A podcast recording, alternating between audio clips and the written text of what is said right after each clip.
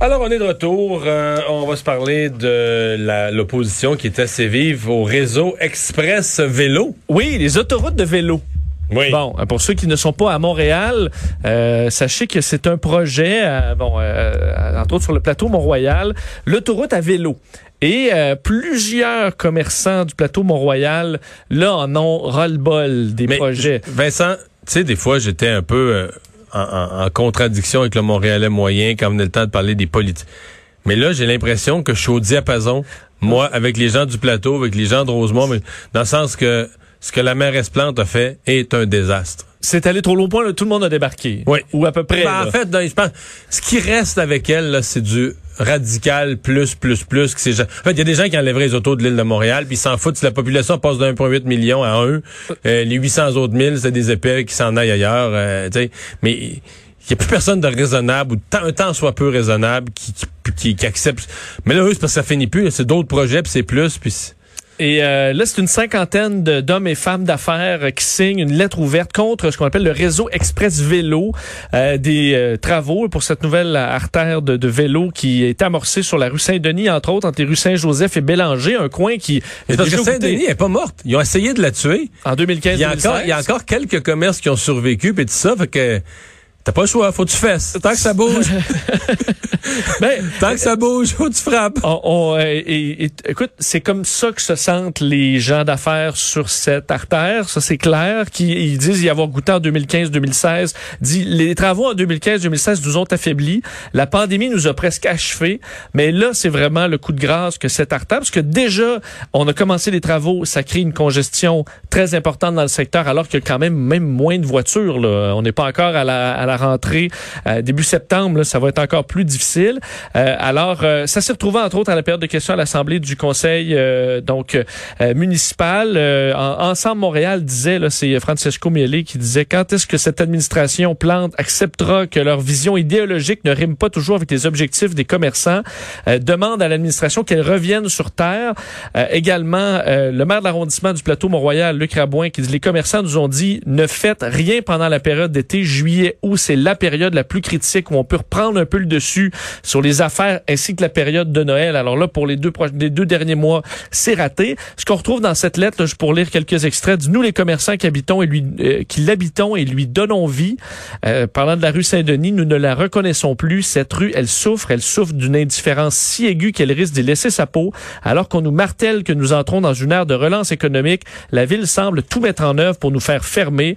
Euh, et ça, ça dit, ça pose une question également, disant comment un projet qui empêchera les livreurs, les livreurs de livrer, les consommateurs de consommer et les commerçants de commercer peut-elle aider les entrepreneurs à jouer leur rôle dans cette relance? C'est une longue lettre, vraiment un roll-ball total. Non, mais il y a toute une thèse que les cyclistes, eux, dépensent beaucoup. Ce qui est pas, ce qui est pas totalement faux. je veux dire, il n'est pas question d'éliminer les cyclistes mais de dire que ça remplace tout le reste de la vie, puis là, t'oublies l'hiver, t'oublies les jours de pluie, t'oublies, t'oublies, t'oublies la moitié de la vie, t'oublies les gens qui viendraient de l'extérieur, t'oublies les gens âgés. Enfin, ça, c'est l'autre bout, là.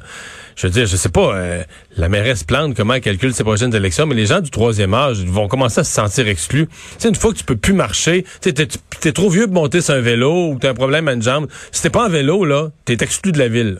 Tu peux plus marcher, tu peux plus, tu peux plus prendre ton auto.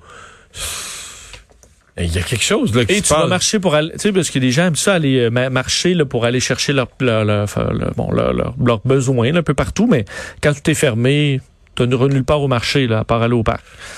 Enfin, bon, à surveiller, donc, euh, nouveau, nouveau débat de vélo à Montréal. Euh, bon, c'est le deuxième jour de la Convention républicaine euh, aujourd'hui. Oui, et bon, aujourd'hui, on attend, bon, on s'entend, la famille Trump est vraiment ah oui, c'est Trump, Trump, Trump. aujourd'hui, c'est Tiffany Trump, la fille de 26 ans. De, Elle, il y a de, l'intérêt parce qu'on la connaît pas du tout. Effectivement. Tu déjà entendu? Moi, je l'ai jamais entendu parler, je l'ai jamais vu vraiment, pas que sur des images de famille, là, mais... Eric Trump, donc lui, on l'a entendu un peu plus, un des fils à Donald Trump de 36 ans, et Melania Trump, qui a à refaire un peu son, son image de, de, de bon au niveau des discours parce que t'as entendu qu'elle elle a laissé entendre que comme disait l'autre c'est ça puis c'est tout là Elle n'a pas l'intention de reparticiper à la campagne, d'après ce que... Ben, enfin, on l'a, on l'a pas non plus vraiment vu depuis son premier discours. On se souvient après la victoire de son mari où elle avait euh, tout fait pratique copié le, le, des grands passages du discours de Michelle Obama. Donc, ça avait été très gênant comme première participation pour Melania Trump. Les dernières fois qu'on l'a vu, c'est refusant de prendre la main de Donald Trump dans l'escalier de l'avion, là. Oui, effectivement. Alors là, ce sera intéressant, très attendu de, de la voir.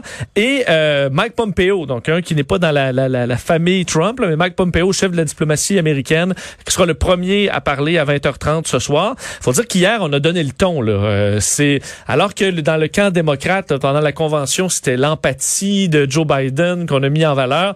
Là, dans le cas de Donald Trump, c'est vraiment euh, que, écoute, c'est le dernier rempart à, au socialisme. Là.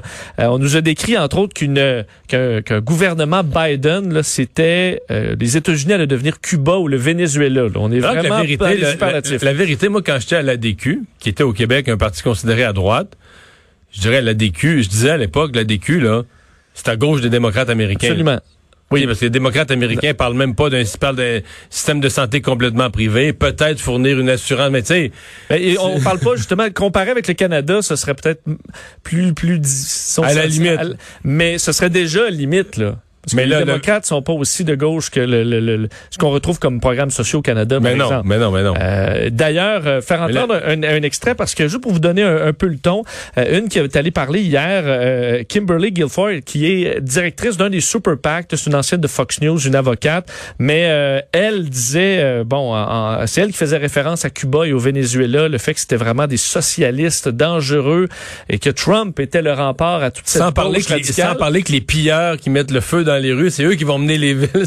ça va être, ça va être l'anarchie partout. Là. Ouais, mais ça, entre autres, le fils euh, aîné, c'était Donald Trump Jr. hier qui disait, euh, vous avez le choix entre l'Église, le travail et l'école, ou les émeutes, le pillage et le vandalisme. Alors c'est vraiment c'est juste un choix clair quand même. Un choix clair. faire entendre le ton euh, et c'est quand même particulier parce que les grands discours où tu veux enflammer la foule, mais il n'y a pas de foule. Alors ça tombe souvent un peu à plat. C'était ça aussi pour les démocrates la semaine dernière. Mais écoutez un extrait de Kimberly Guilfoyle. President Trump is the leader who will rebuild the promise of America and ensure that every citizen can realize their American dream.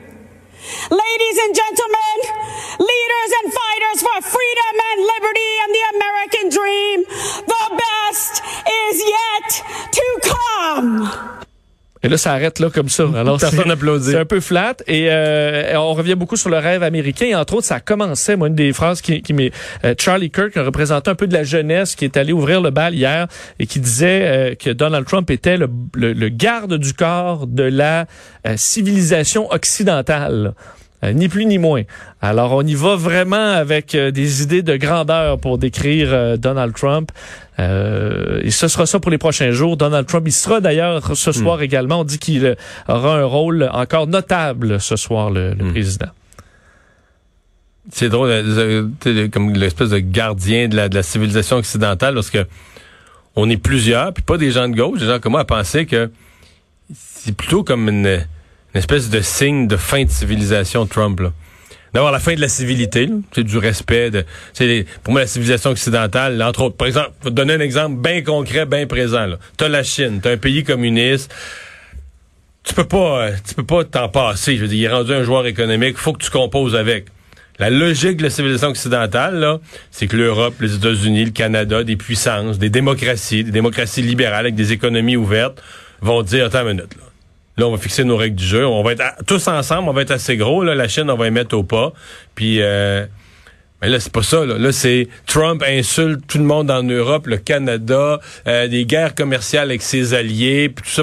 C'est n'importe quoi. Donc, par rapport à la Chine, lui va prétendre qu'il tient tête à la Chine comme personne avant lui.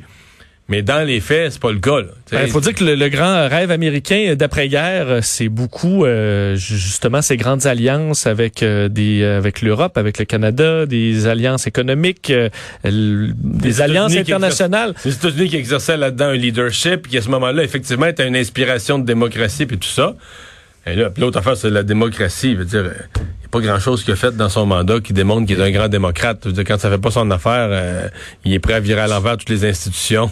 Et on a décrit entre autres l'ONU, ça l'ONU est loin, c'est loin d'être parfait comme organisation, mais comme des meurtriers entre autres euh, d'un des euh, des participants hier. Alors euh, pour les alliances et les amis de longue date, les organisations internationales, ce sera une semaine plus difficile. À reprendre, ouais. ben finalement, un mot sur Laura qui se transforme en ouragan. Oui, et vraiment, ça, ça inquiète beaucoup dans un coin qui, qui, qui a déjà goûté, évidemment, au niveau des ouragans dans les dernières années. entre sa frontière entre le Texas, le, le Mississippi, la Louisiane. En fait, ouais, exact. Et, côte sud-ouest de la Louisiane, une partie du Texas. Puis évidemment, selon les modèles, ça peut, ça peut varier, mais évidemment, ça, ça, ça, on, on touche la, la Nouvelle-Orléans, donc des coins qui ont été extrêmement, euh, bon, qui ont été dévastés par Katrina également, mais aussi par Harvey en 2017.